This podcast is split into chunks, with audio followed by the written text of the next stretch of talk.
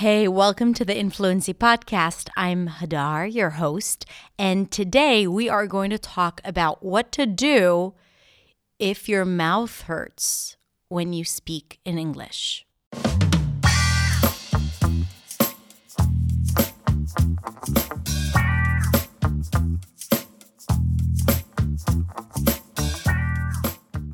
Hey, hey, everyone. Thank you so much for tuning in for another episode of the Influency podcast. As you've heard, we are going to talk about what to do when your mouth hurts. Now, it sounds a little strange, right? For especially for those of you who don't feel like their mouth hurts. So, this episode is still for you and I'm going to tell you why in 1 second or at least why if you want to feel effortless in English and to sound effortless. But especially for those of you listening who feel physical pain after practicing English, after speaking in English, this episode is definitely for you because we are going to talk about why that happens and how to overcome it. You know, I've had a lot of students complaining about cutting their tongue when they're practicing the TH or really feeling exhausted after a long conversation. Now, you're not supposed to feel exhausted after speaking if it does not happen to you in your first language. If it does, this is something that you should definitely look into. Maybe go to a speech pathologist, maybe take some of the things that we're going to discuss and examine it when it comes to your first language. But generally speaking, speaking should not be painful. And if it is in English, then you should do something about it. So, in this episode, I'm going to tell you what you can do and give you some practical tips on how you can improve starting from today. Now, before we go into the episode, I want to tell you that if you like this podcast, then consider subscribing if you're not subscribed yet. And also consider sharing it with someone who might need a little bit of help in English. Maybe a friend, maybe a family member, maybe a student, because you know, I think that there is a lot that this podcast has to offer and could be helpful for the journey of others, and they may not know about it. So, if you can take a moment and just share it with someone, I would be so incredibly grateful. All right, so let's listen to what to do when your mouth hurts when speaking in English.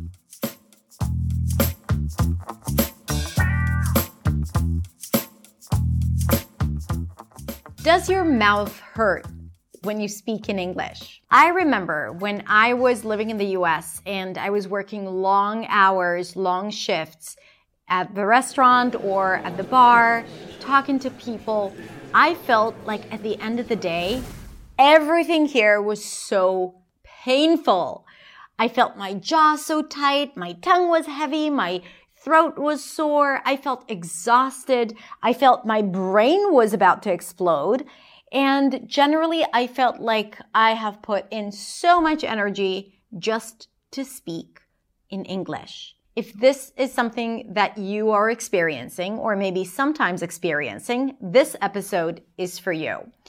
But even if you're not experiencing this and you want to learn how you can feel more effortless and casual in English without putting a lot of effort, then you are going to want to stay and stick around here as well. If you are new to my channel, then please allow me to introduce myself. My name is Hadar. I am, as you probably already understood, I'm a non-native speaker of English, even though I'm very passionate about English. I love English. And I, my job here is to help you speak English with clarity, confidence, and freedom. I have a lot of free resources for you on my website, hadarshemesh.com, totally free. So go check it out and download whatever you need. And you can also find me on Instagram at hadar.accentsway with daily tips and insights about pronunciation, mindset, strategy, and fluency. So come say hi. I'll be waiting for you there. Now, let's talk about what to do when your mouth hurts. So again, what does this look like? It looks like, first of all, feeling exhausted after speaking for 10 minutes or one hour. The longer, the more painful it is. Um, you feel like your jaw is really tight. You feel like your tongue is heavy and maybe swollen. Maybe you have cuts and bruises on your tongue. Maybe you feel like your cheeks are hurting, like after you've been smiling for a long time, maybe at a family reunion. Hi, good to see you. Hello. Yes, of course I remember you. What's her name? I don't remember her name. Okay, cheese. Let's all smile for the camera.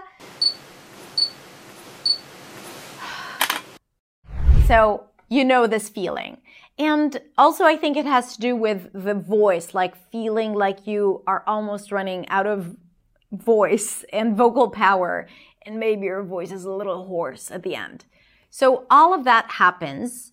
Um, and I want you to know that it's okay, right? It's not just you. It's not just you because I know that this has been the case for many of my students. And as you heard, for me personally, Thankfully, this does not happen again, and I'll tell you how and what has worked for me. But I think that this is something important to understand and why this happens. And also to understand that this is not what we want. When we're so concerned about grammar and vocabulary and definitely pronunciation, when we try so hard to be clear, which is an important part of pronunciation and speaking a second language, but not when you are actually doing the speaking. You don't always want to be so focused on what's happening here. And the reason is because it's going to take up a lot of energy and a lot of effort. And ultimately, what happens, and let me explain why, what happens is that you're investing a lot more energy than you need to. First, by focusing on so many different things instead of just like, okay, how do I communicate this thought and allow it to come out and connect with the other person, but also, you know, how you use your muscles to articulate the sounds that you're using. The reason why that happens is A, dealing with a lot of things, B, inefficient pronunciation. Inefficient pronunciation is that you have a perception around how you are supposed to pronounce a certain sound, let's say the TH, right? You know that you need to stick the tongue out. And you have practiced it in a certain way that required you to put in a lot of effort right? You're so concentrated on the sound that all your facial organs are taking part in the pronunciation of the TH.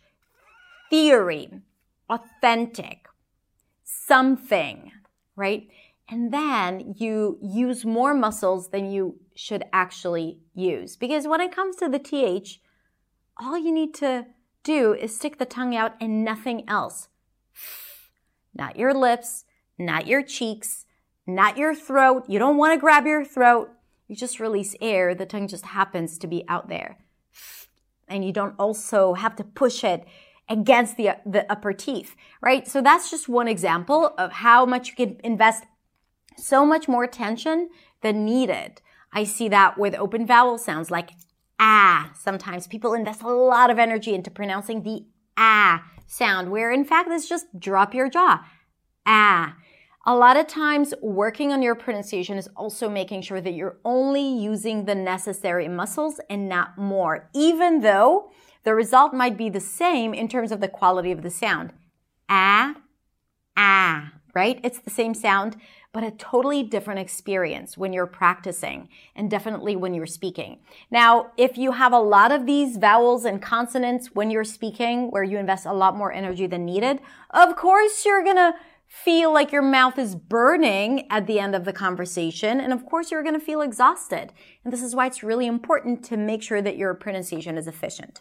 Another reason is that maybe you invest and hold a lot of tension in your throat, in your shoulders, in your arms, and tension brings tension. So you want to make sure that everything is loose and you haven't developed an unhealthy habit of holding tension when speaking because that gets into your voice. It affects your voice into your pronunciation, and into your overall experience speaking. And the result is that you're going to feel tired and your mouth is going to hurt.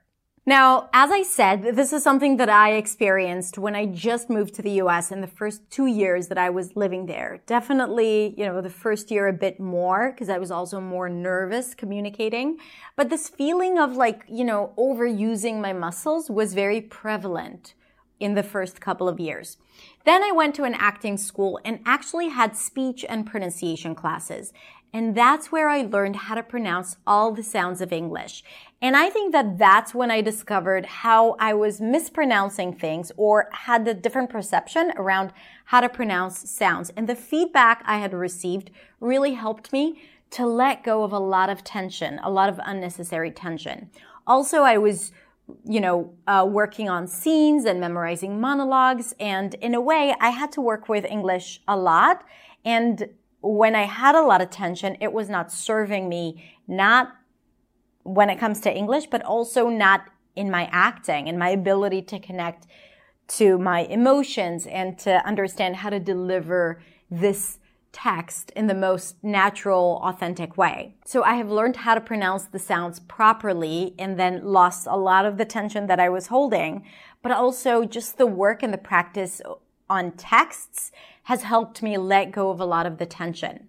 Another thing that helped me is that we had vocal classes and in the vocal classes, we learned literally how to let go of tension, vocal tension and physical tension when speaking. And that also helped me understand how to become a vessel for my voice and how the articulation organs are just helping form the sound that comes out of my mouth.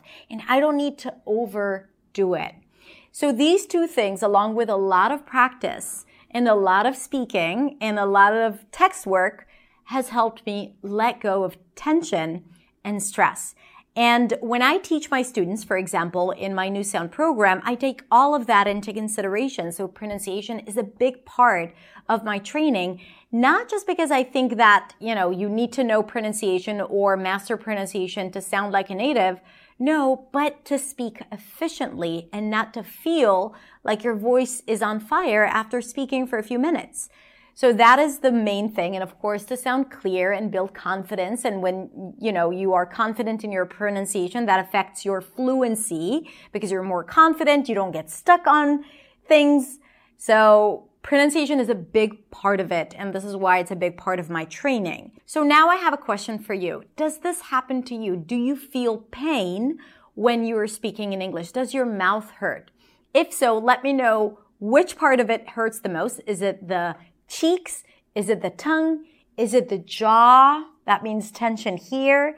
Is it just like feeling exhausted after speaking and maybe you can't point exactly where it is? Maybe it's your voice, feeling like your voice is hoarse, like a sore throat, something like that. So I'm very curious to know how that looks like for you. I would love for you to share that in the comments. And also, if you want a training that will help you overcome this challenge, I highly recommend for you to get on the wait list for New Sound because I will teach you how to do that along with reaching limitless fluency and building the confidence, the freedom, and the joy when communicating in English. And I have to tell you that this program and framework has helped over a thousand students transform their English. So if you're interested in that, get on the wait list. Thank you so much for being here. If you haven't subscribed to my YouTube channel, please do that uh, so we can stay connected and come say hi on Instagram at hadar.accentsway.